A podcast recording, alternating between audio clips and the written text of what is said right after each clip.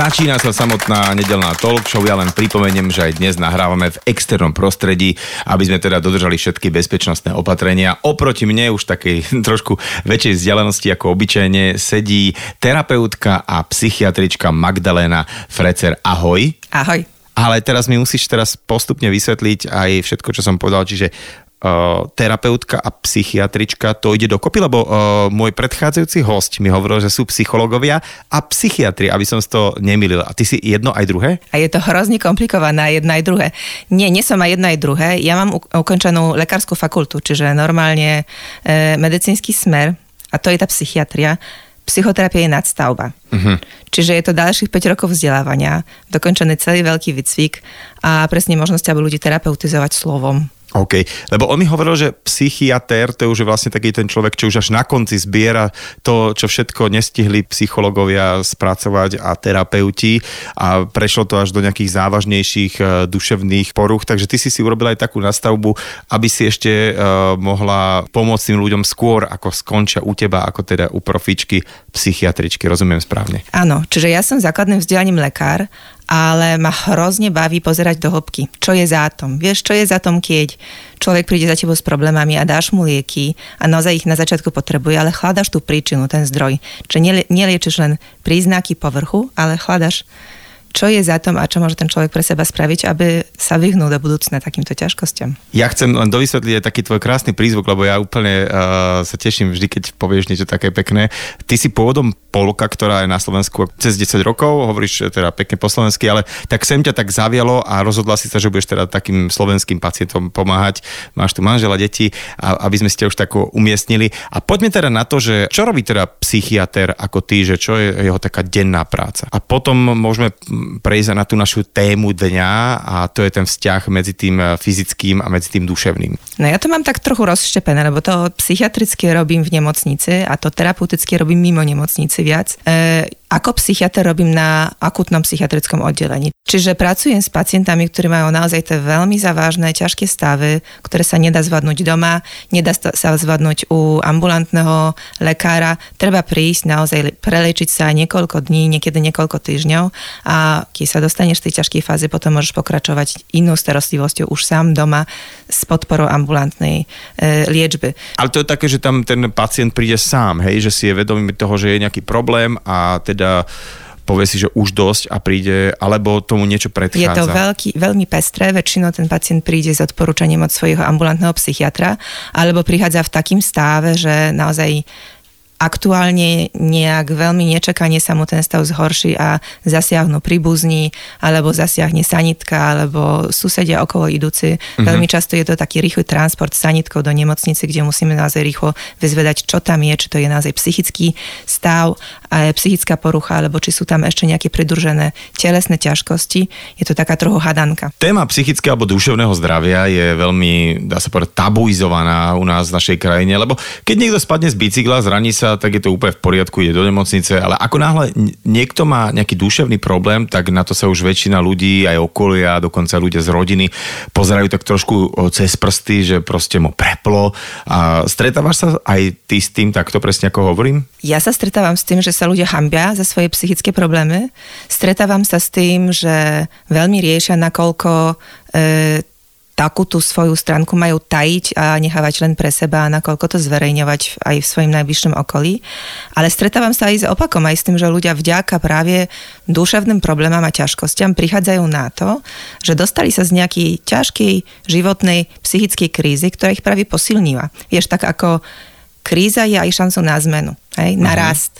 A pre veľa, veľa ľudí, ktorí to dobre uchopia, prekonať duševné ochorenie, duševnú nejakú poruchu, krízu, e, môže byť oči otvárajúci zážitok a, a niečo, čo ti naozaj vylepší život.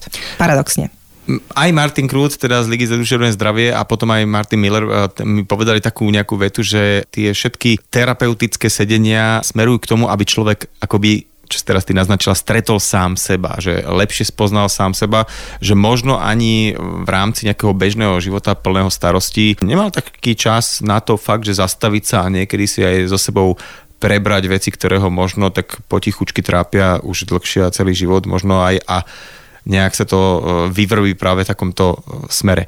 Teraz sa to duševné zdravie trošku viac skloňuje, možno, že aj v súvise v tej situácii, aký sa nachádzame, to znamená, že sme izolovaní, sme v karanténe a, a veľakrát sa hovorí, že aj takéto krízy viacej ukážu, že kto je aký. Ako ty vnímaš teda, nazvem to, že až spoločenskú objednávku, je teraz viac e, ako téma dňa duševné zdravie ako predtým? Vnímam, že oveľa viac sa píše a hovorí o duševnom zdraví práve v kontexte koronakrízy. Veľmi veľa je článkov a rôznych informácií dostupných, ako to zvládať práve po psychologickej stránke, ako sa podporiť, čo môžeš pre seba e, robiť, čo je super prevencia, ale aj super prístup k tomu, aby naozaj konečne o duševnom zdraví hovoriť viac otvorenia, nebať sa to a brať to ako normálne náš veľký kapitál a zdroj a niečo, o čo sa potrebujeme starať. Ale celkovo e, téma duševných poruch je pomaly civilizačná téma. Hej, rástie strašne veľký, veľký počet je e, emočných poruch, depresí, úzkosti, stresom podmienených ťažkostí a potrebujeme s tým niečo robiť, lebo to už nie je tak, že každý desiatý človek má problém, ale pomaly každý druhý, každý tretí. A myslím, že to zvyšuje tú objednávku na tú starostlivosť, či psychologickú, či psychiatrickú. Ty si hovorila, že ako psychiatr príjmaš pacientov v nejakom akútnom stave, tak čo môže byť spúšťačom nejakého akútneho stavu, že traumatizujúci okamžitý zážitok, že to môže byť niečo, čo človek tak zle spracuje a to môže byť ono? Hej. Môže byť, vieš, ja ti možno poviem na začiatok o tom, že aký my máme e, zaužívaný koncept duševných poruch v psychiatrii a celkovo aj myslím v psychológii. E, to sa volá biopsychosociálny model, lebo za strašne veľa rokov sa nám nedarilo vysvetliť, prečo ľudia majú duševné problémy a čo je tá základná príčina, lebo jedna neexistuje. Hej. Čiže prišlo sa v 60. rokoch minulého storočia na to, že existuje takýto koncept, teda vytvoril sa a ten dáva dokopy tie všetky faktory, ktoré majú podiel na tom, či si duševne zdravé alebo nie. A tam zapadá do jednej kategórii e, naša biológia, čiže všetko, čo máme dedicky, dedicky podmienené, čo, čo si zdedil od svojej rodiny, svojho rodu. E, tam sú aj biologické faktory, ktoré súvisia s tým, ako funguje metabolizmus tvojho tela, e, hormóny a všelijaké takéto fyziologické pohody. Čiže vlastne to už niečo mám vo vienku, hej, že sa narodím a mám nejakú e, predispozíciu, ako niektoré e, situácie zvládať lepšie alebo horšie. Presne tak. A v psychiatrii existujú aj špecifické ochorenia, ktoré sú naozaj veľmi biologicky podmenené, ako napríklad maniodepresívne poruchy, teraz sa tomu hovorí bipolárne e, poruchy, alebo autizmus, hej, alebo aj niektoré psychozy.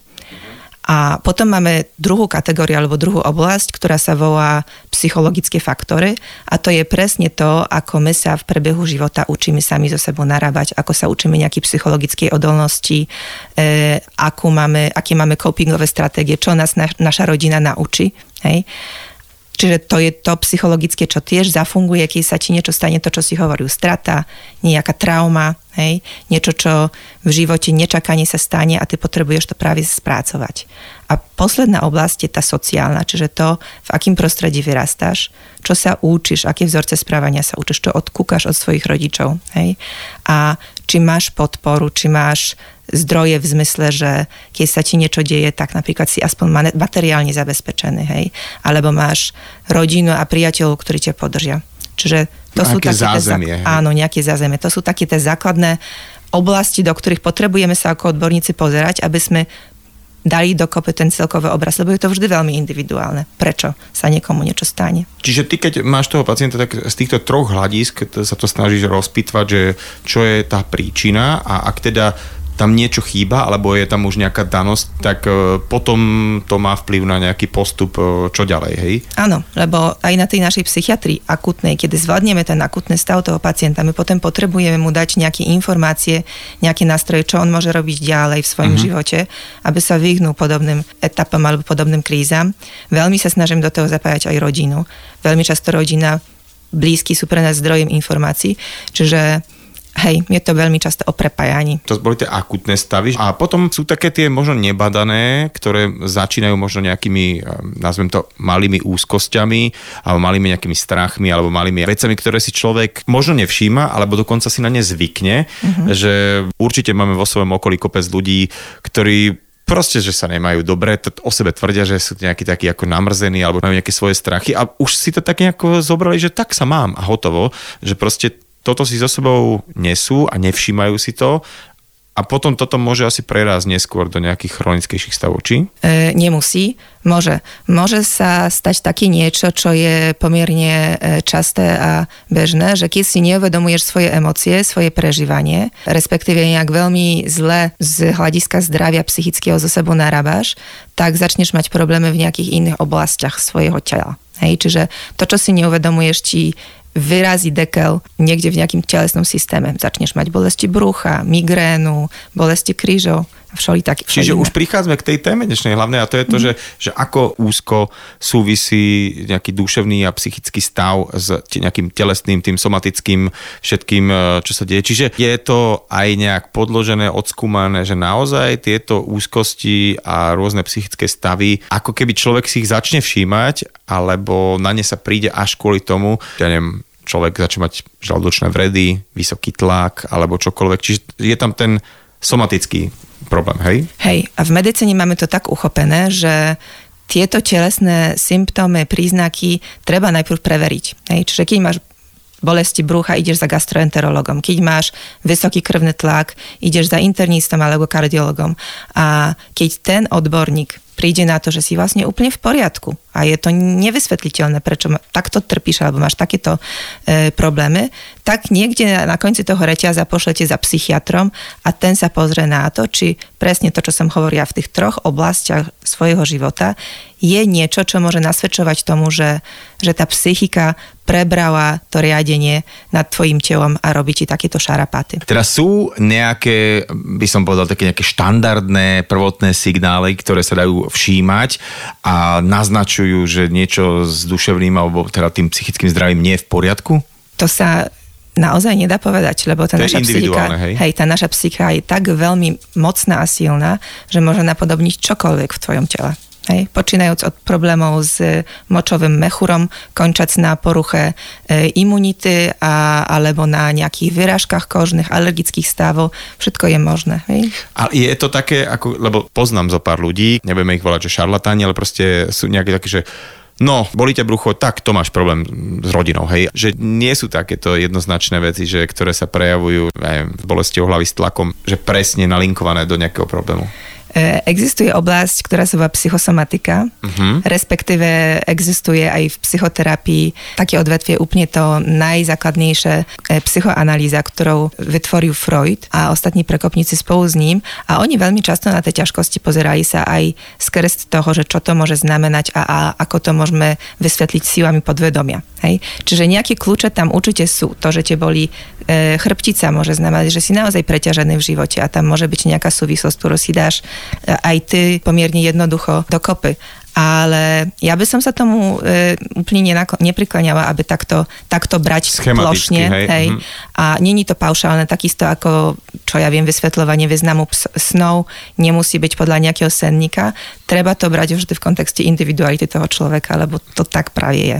Okay. Tak poďme teraz na to prepojenie toho fyzického a duševného o nejakej tej, tej rovnováhy, že ako je neuveriteľné toto celé spojené, že ako neuveriteľne je to, aké je človek v psychickej pohode a v duševnej rovnováhe, ako to potom vidieť na tom fyzickom zdraví a, a naopak, teda, že keď človek napríklad e, fyzicky na sebe pracuje nejakým spôsobom, tak to vie veľakrát pomôcť aj v rámci nejakých psychických problémov. A takže daj taký tvoj pohľad na to a ja sa ťa potom asi tak budem mm-hmm. laicky pýtať, že prečo je to tak v rôznych fázach tvojho hej, hej. Dobre, ja ti poviem o dvoch veciach, ktoré ma k tomu napadajú. To, čo si myslím, že treba trochu preorientovať a začať sa na to pozerať z iného úhla je, z, z akej premesy vychádzame. My ešte stále máme tendenciu vnímať duševné zdravie a telesné zdravie oddelenie práve preto, lebo v 17. storočí podľa kartezianského modelu tzv. duality sa toto takto rozdelilo.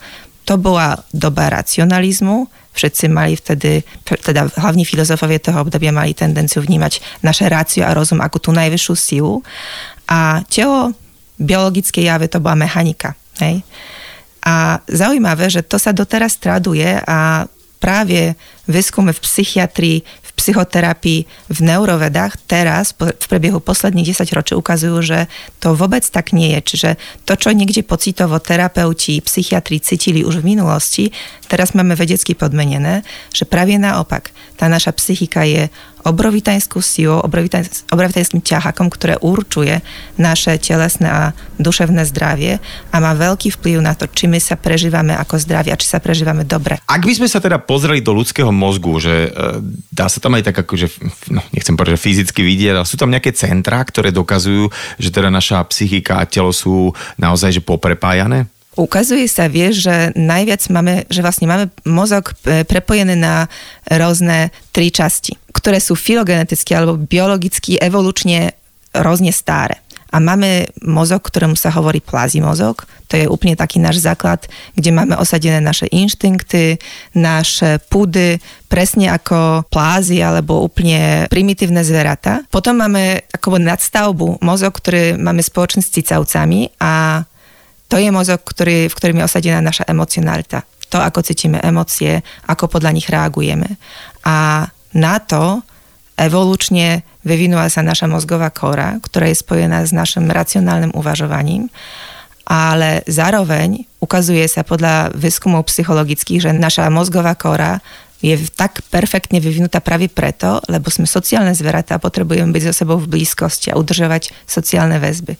Čiže to sú také tri základné časti našeho mozgu, ktoré potrebujú fungovať v harmonii. Pokiaľ nefungujú, tak je problém. No a teda už sme si nejak naznačili, že keď človek má, začne mať nejaký problém mm, psychický alebo duševný, neviem to vždy, že ako to nazvať, tak uh, sa to môže, nemusí, ale väčšinou sa to niekde ako keby výrazí dekel, ako si pekne odborne povedala, uh, v, v rámci nejakého fyzického zdravia. A teda poďme naopak. Ako to súvisí uh, s tým, teda, že ako je človek v nejakej fyzickej kondícii kondícii s tým mentálnym alebo tým psychickým zdravím.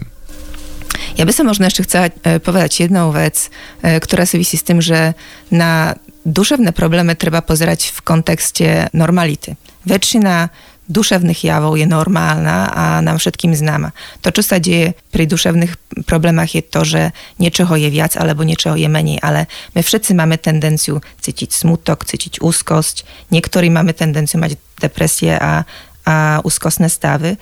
A takto treba vnímať, že to rozpätie je veľmi široké a že vlastne je, nám, je to ľudské a je nám to veľmi blízke. A si sa pýtal, ako to môže byť naopak. No veľmi často je tak, že napríklad človek, ktorý má problémy so srdcom, je po infarkte alebo po nejakým závažným telesným ochorení, na to reaguje aj psychicky. Hej, že má potom tendenciu sa s tým vysporiadať presne ako s nejakou stratou, depresívnou reakciou, úzkostnými stavmi alebo nejakými nečakanými panickými záchvatmi. Hej.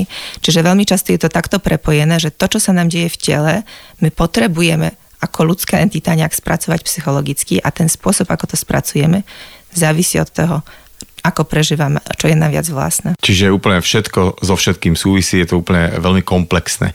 A funguje to aj naopak, že dajme tomu, ja keď sa starám fyzicky o seba, to znamená, že behám, cvičím, e, nejakým spôsobom posilujem to svoje telo, že je tam nejaká paralela, že zároveň posilujem aj to svoje duševné zdravie? Paradoxne posilňovaním tela posilujeme aj svoju psychiku to ukazujú posledne výskumy, že, že fyzická aktivita v primeraném e, rozsahu, ktoré má byť pre nás stimulujúce a príjemné, posilňuje aj psychiku, posilňuje koncentráciu pozornosti, čiže má na našu pamäť, e, podporuje regeneráciu mozgových štruktúr hej, a, a presne vyvoláva e, ten efekt, že dostávame väčšiu dávku endorfínov a hormónov, ktoré ovplyvňujú presne ten náš pocit pohody a, a byťa fit. A to ide je, ruka v ruku. Je to, Čiže je to sú nejaké spojené. dobré hormóny a zlé hormóny, hej? Dá sa to tak povedať? Dá sa to tak povedať. Existujú hormóny, ktoré sú spojené so stresom, respektíve takéto e, neurochemické substancie a tie práve vďaka tomu, ako sa o seba staráme, vieme odborávať práve dobrým štýlom života. Hej? Teraz poďme na takú časť, že a, OK, niečo sa so mňou pravdepodobne deje a začínam si to všímať a, teraz ako to nejak uchopiť? Varovné signály vychádzajú väčšinou z nejakých zmeny v nás. Čiže všímame si, čo je inak, alebo čo sa zmenilo, čo nám nejak ťaží. V psychiatrii máme taký, mne sa veľmi páči ten, ten prístup, máme takú definíciu, že čo je vlastne psychická porucha a tá definícia má dwie roviny. Jedna je tvoj subjektívny pocit utrpenia, čiže ako veľmi je ti zle, ako veľmi sa prežívaš ako trpiaci alebo ako človek, ktorému sa niečo deje. Čiže to, to moje subjektívne. Ty môžeš to nevidieť, ale ja sa so sebou, so sebou cítim zle a práve preto mám pocit, že potrebujem pomoc. A druhá rovina, ktorá súvisí práve s tým, že niekedy si neuvedomujeme, čo sa s nami deje a nie sme v kontakte so svojimi pocitmi, nepoznáme sa až tak dobre, je, že naše okolie si všimne, že niečo je s nami nie v poriadku, že sme sa zmenili vo svojom správaní, že sme vypadli z našich pracovných funkcií alebo z fungovania v takej miere, v akej sme doteraz fungovali. Hej, že sa stiahujeme z kontaktu s ľuďmi, stránime sa, prestávajú nás baviť veci, ktoré nás predtým bavili. Teda ešte tak, že keď sa naozaj strane nejaká um, veľmi krajná vec, dajme tomu, ako si hovorila pri tých akutných psychiatrických stavoch, sú tam niekedy aj pokusy o samovraždu alebo mm-hmm. takáto nejaká vec. A zrazu keď to počujeme, že fíha, že nič sme si nevšimli, ale uh, veľakrát to okolie, ako si povedala, vie zachrániť to, že, že ten človek sám o sebe si to nie je schopný priznať a riešiť to. A čo si všímať na, dajme tomu, svojich blízkych alebo ľudí v okolí, že čo sú pre teba také možno varovné signály? Ja si myslím, že základná je naozaj tá zmena správania, ktorá súvisí s tým, že meníme sa vo vzťahu ku druhým ľuďom. Hej? Že niekto, koho poznáš ako veselého, prestane byť veselý, alebo, alebo správa sa nejakým spôsobom neprimerane, je poiritovaný, vidíš nejakú zmenu na ten človeku, ktorá nesedí s tým, ako si ho poznal predtým. Hej? Uh-huh. Často to sú ľudia, ktorí vyslovene vychyb, vychybajú sa kontaktu a, a, a ho dokonca odmetajú. Hej? Čiže ja si myslím, že základné je zaujímať sa. Vieš, že nenechať to tak netvariť sa, lebo to je to, čo sa deje veľmi často s duševným zdravím a s témou okolo toho. Preto je to tak stigmatizované, že chodíme okolo toho ako ho, okolo horúcej kaši. A nerozprávame sa o tom a tvaríme sa, že to nie je. Alebo že to zmizne. O duševnom zdraví, o emóciách, o tom, ako sa cítime, treba viac hovoriť. Hej, mm-hmm. to není príznak nejakých slabostí, zbabelstva. To je práve príznak toho, že sa o seba staráme. A ako my teda môžeme externe pomôcť niekomu, keď vidíme, že je tam nejaký problém? E, rozhovorom? Rozhovorom, hej. Rozhovorom. Tým, že sa zaujímaš o toho človeka, tým, že, tým, že e, budeš sa pýtať, sondovať a ponúkneš pomoc alebo aspoň nejaké spoločné stravenie času, kde, kde bude ten priestor, aby sa o seba trochu viac porozprávať. To je veľká, veľká časť toho. Vlastne to, čo my potrebujeme, aby sme boli duševne zdraví, je kontakt. Hej? Z anglicka ten connection. Ty potrebuješ byť s druhými v kontakte, lebo sme sociálne zvieratá a potrebujeme sa ku seba vzťahovať. Čiže jednoducho ponúkať ten záujem od toho druhého.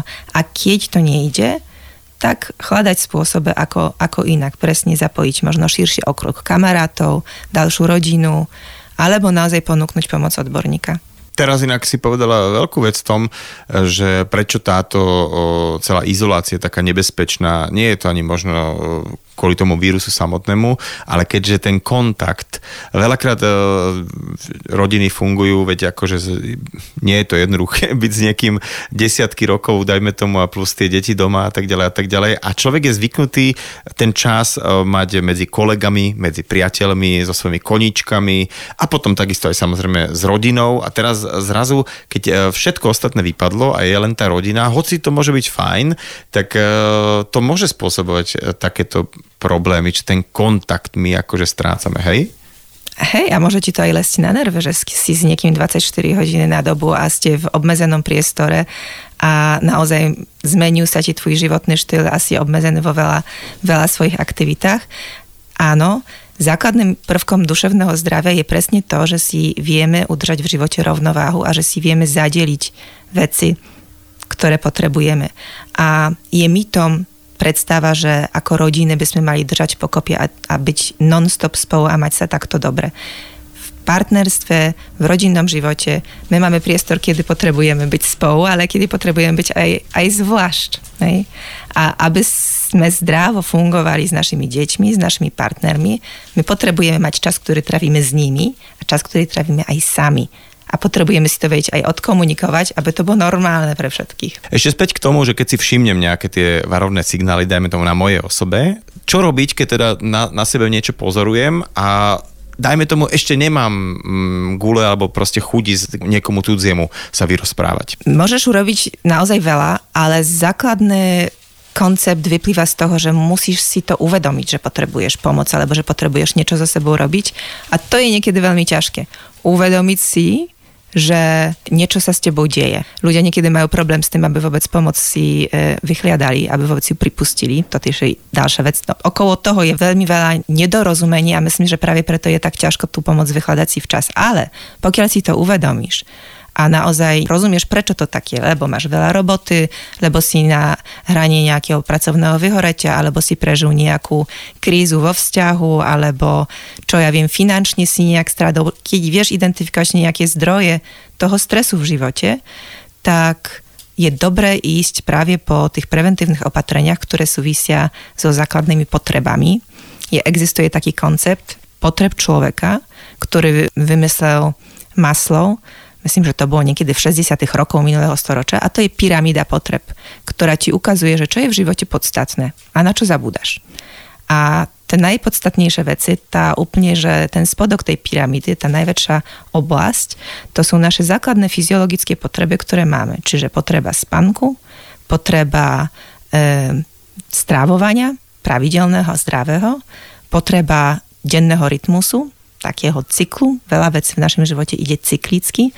Potreba presne fyzickej aktivity, vylúčovacie potreby, základná potreba bezpeča.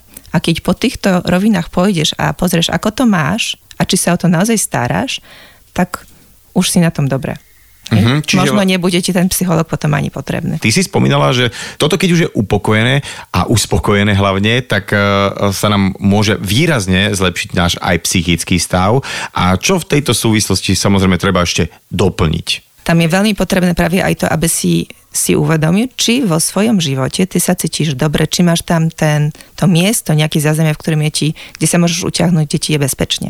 To je veľmi dôležité, lebo to niekedy nemáme a to nás regeneruje, to nám pomáha spočinúť a uvoľniť sa.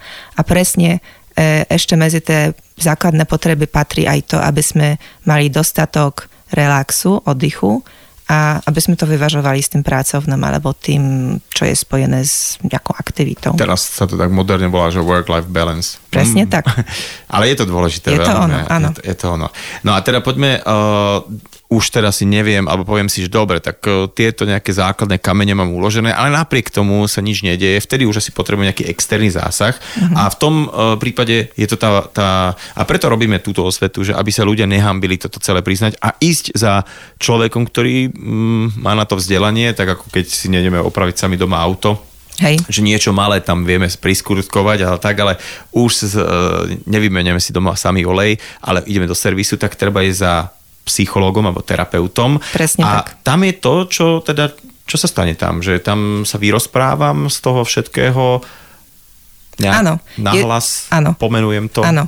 Č- čaro psychoterapii naozaj spočíva v tom, že si e, v kontakte s človekom, ktorý ti ponúka priestor, väčšinou je to tých 50 terapeutických minút a v prebehu toho času ten človek je na teba 100% naladený a niečo sa deje v priebehu toho rozprávania.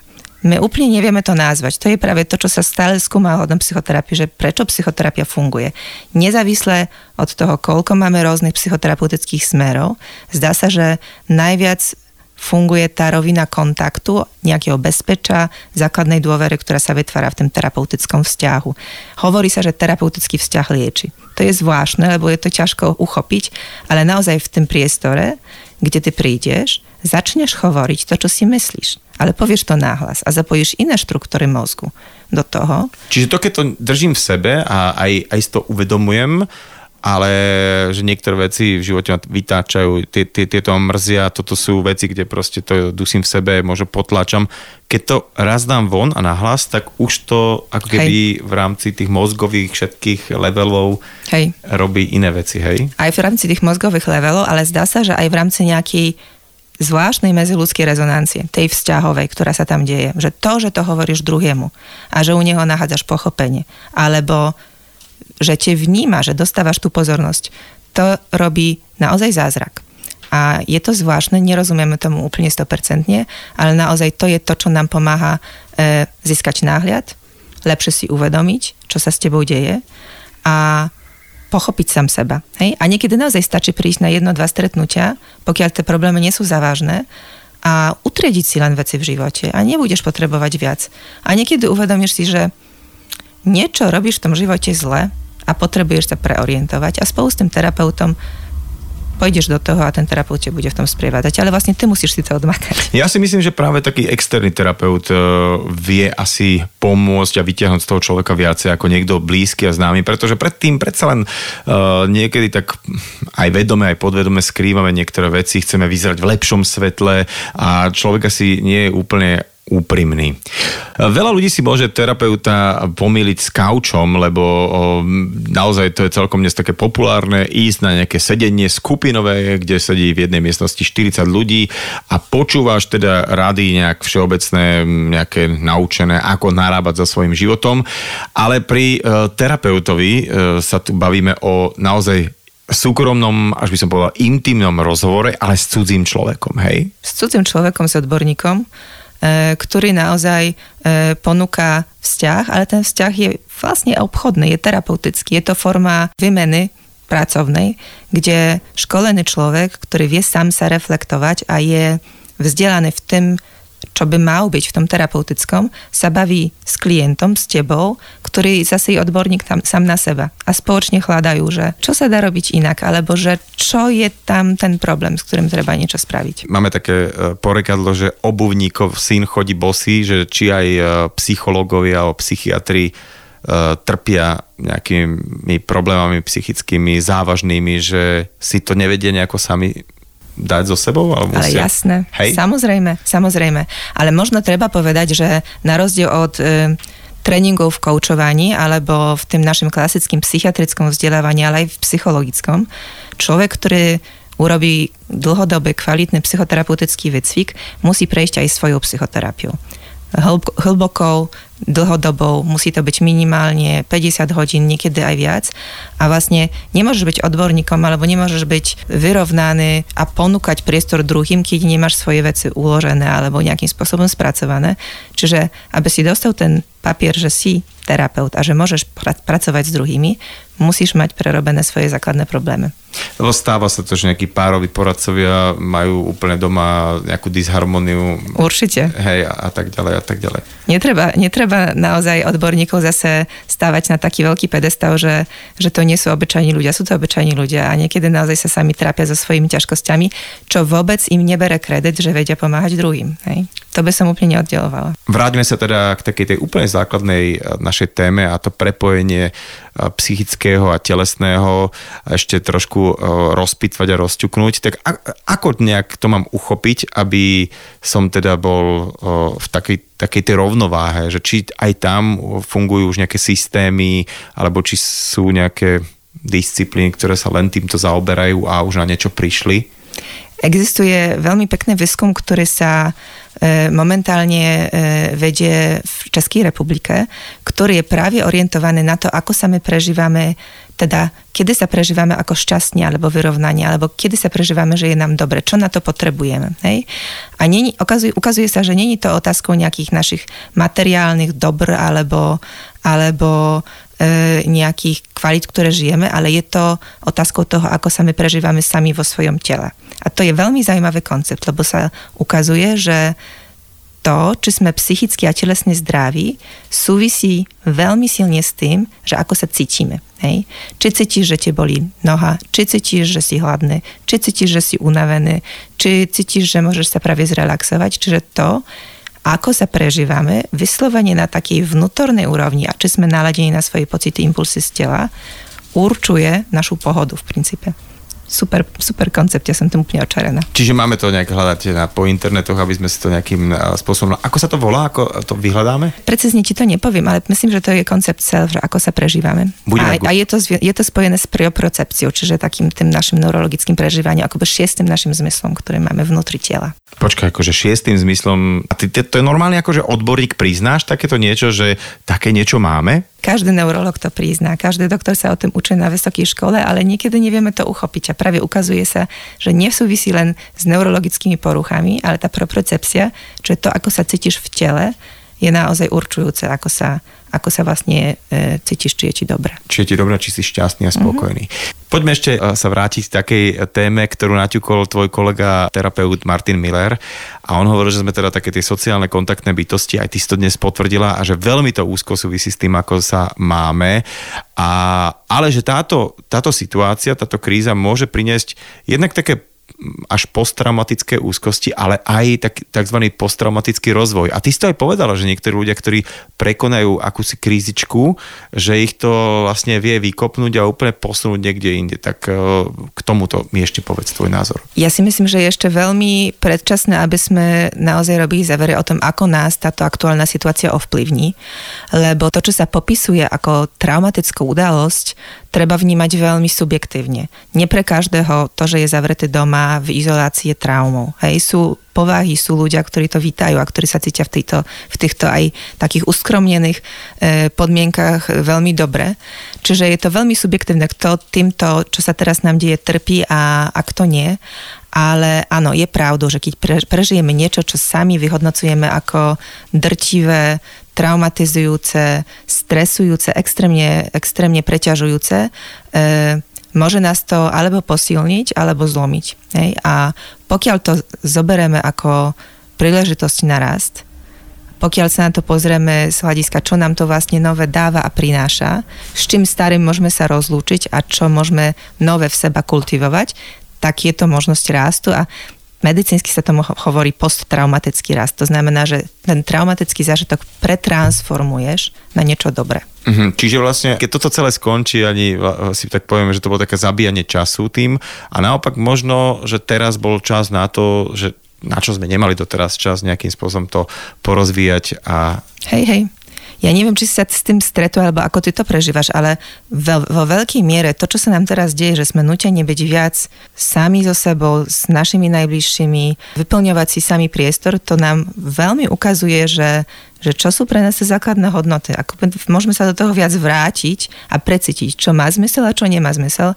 A to ja si myslím, môže mať na nás blahodárny vplyv a terapeuticky nám to poskytuje zážitok, ktorý máme veľmi ako terapeuti rádi, že učíme sa byť v prítomnosti, tu a teraz, bez toho, aby sme sa rozptilovali. Ja to musím asi aj ukončiť v tomto uh, nejakom bode, pretože si to tak krásne uh, zakončila. A aj keď sa pozerám na hodinky, vlastne už viem, že nie je viacej času. Škoda, lebo to rozprávanie bolo veľmi pekné, ale takých tých našich terapeutických 50 minút v podstate určite uplynulo. A som veľmi, veľmi rád, že si našla čas. A ešte raz a Magdalena Frecer bola mojim hosťom dnes v nedelnej talk show. Ďakujem ti ešte A ja ti ďakujem.